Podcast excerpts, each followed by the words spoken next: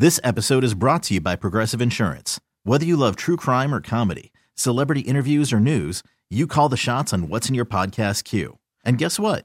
Now you can call them on your auto insurance too with the Name Your Price tool from Progressive.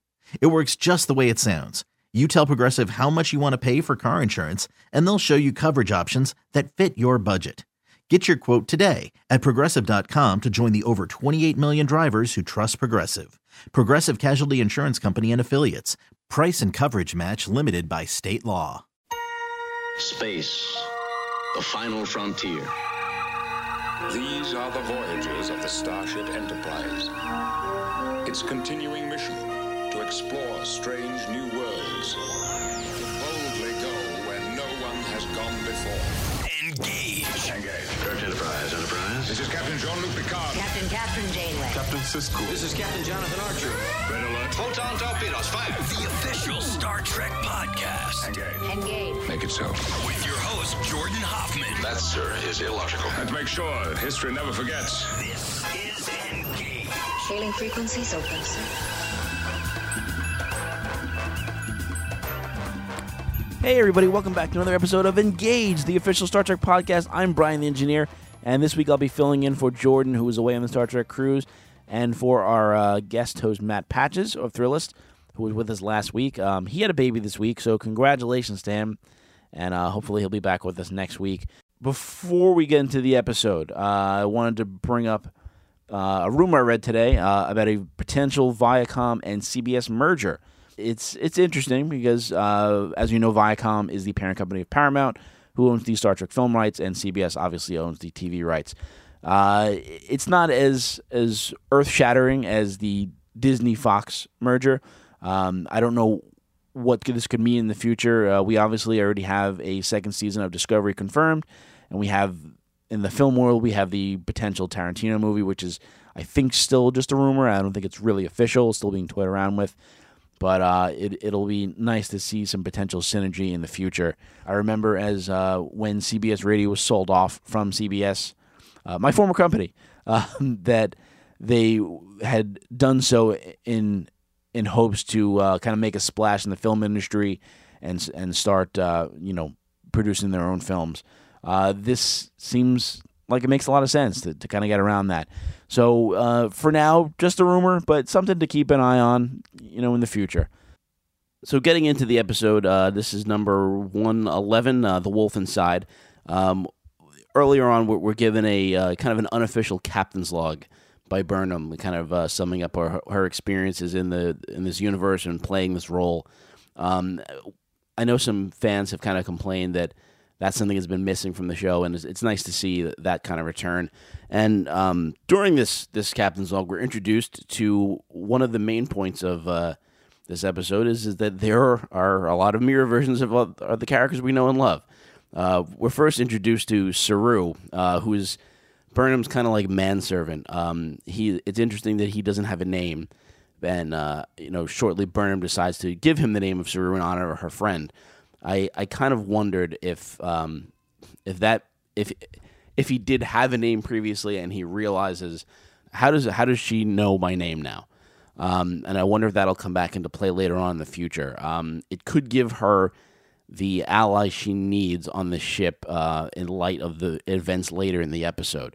Saru as a slave also kind of sets the stage for us to see Spock working for the Empire in the original Mirror Universe episode. Um, he's the this is the first alien we've seen work working on one of the uh, the Terran ships. The other Mirrorverse characters we saw were with the Rebels. Um, you know, in addition to the, seeing these characters, we also saw some updated uh, looks for the Andorians and Tellarites. Um, the Andorians look fairly similar to how they did in Enterprise. The, Tellarites seem to be a decent upgrade, although I don't think any of them spoke. Maybe an Andorian spoke, but uh, it's like a background character, but that's about it. So the important characters here are the mirror versions of Voq and Sarek. Um, very surprised to see Voq uh, return, and and him being the leader is uh, very interesting. Then we see Sarek with the beard, of course, uh, which I thought was a nice touch, which is very reminiscent of bearded Spock from the TOS mirror episode, the kind of origin point, the uh, the now classic evil beard trope. From here, we finally get official confirmation that Tyler equals Voq. Uh, it's been very heavily rumored uh, very heavily implied, but now it, we've actually seen Tyler say it. Um, I really like the timing of this reveal um, and, and seeing Tyler's uh, PTSD go into overdrive at the sight of Voq. Um, it adds a great layer of the danger to the situation. So now, not only does Burnham have to contend with being stranded in a, uh, another universe, she has to play uh, an evil version of herself. Now she has lost her tether, quote unquote, which is the, the one thing kind of keeping her sane in this universe playing this role.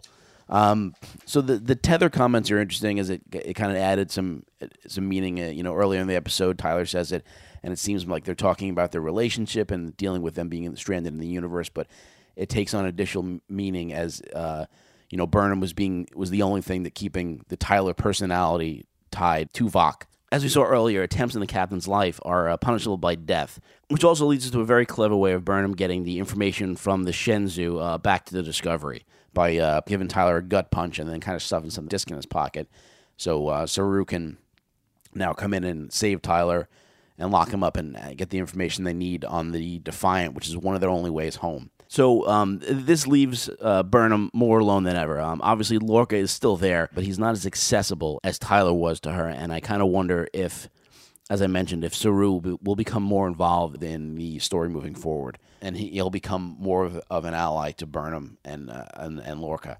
Lorca's response post Tyler equals Voq is very interesting. He doesn't seem to want to leave. It kind of lends to the theory that the Lorca we've been with the entire time is the mirror Lorca, and that he, he does have some other plans, and it, it could be that he wants another crack at the Emperor. Um, seeing who the Emperor is later on, which I'll get to, also adds to that theory, but it, it's it's still unclear as to why he wants to sit around and endure that all this punishment and for what gain. Um, he hides it behind the, the fact that like, well, what if Saru can't figure this out? What if the Defiant isn't the answer? Um, and you know, maybe he's right, or maybe he's he still has some ulterior motives. Um, the other option that we have of getting out of the universe is Stamets. We now see that Tilly wants to tr- attempt to, to treat Stamets with spores, um, which I think makes a lot of sense. It clearly the, uh, the the the doctors who we have not even seen are not doing anything for him, so it's uh, it's absolutely seems like it's worth a shot. Ultimately, this leads to Stamets meeting his mirror self in the mycelial forest, which makes me very curious to see where this will uh, lead.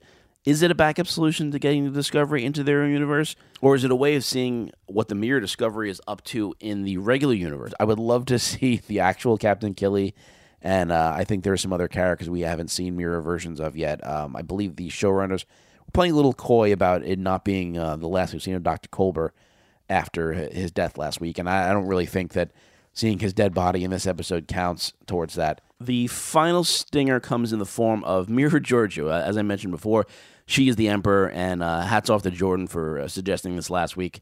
Very good guess, and uh, she looked incredibly badass, and she kind of comes in with a bang.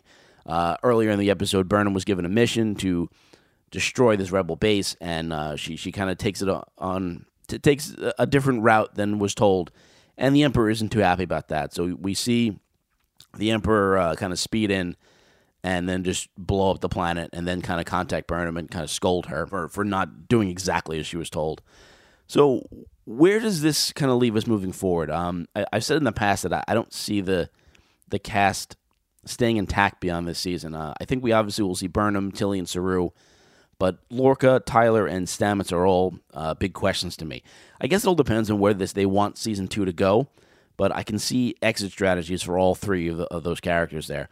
Does season two continue in the mirror universe? Uh, do, do, they get home that easily?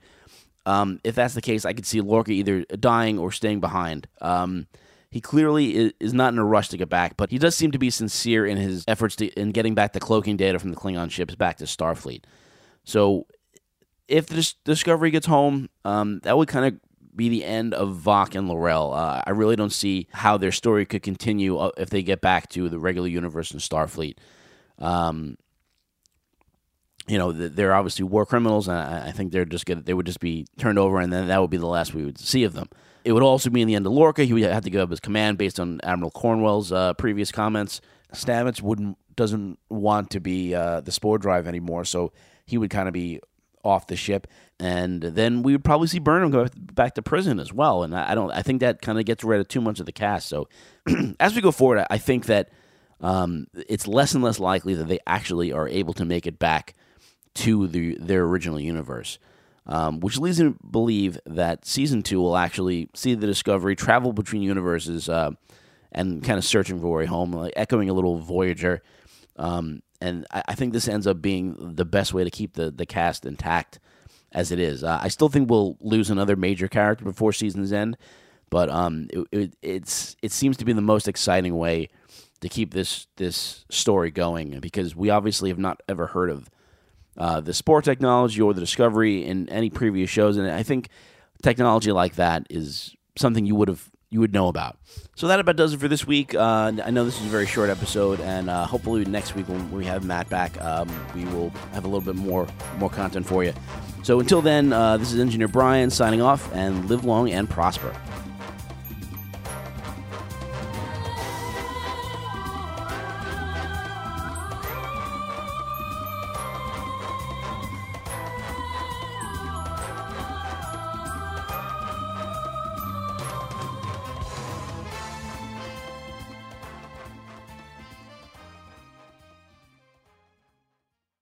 This episode is brought to you by Progressive Insurance. Whether you love true crime or comedy, celebrity interviews or news, you call the shots on what's in your podcast queue. And guess what? Now you can call them on your auto insurance too with the Name Your Price tool from Progressive. It works just the way it sounds. You tell Progressive how much you want to pay for car insurance, and they'll show you coverage options that fit your budget. Get your quote today at progressive.com to join the over 28 million drivers who trust Progressive. Progressive Casualty Insurance Company and Affiliates. Price and coverage match limited by state law.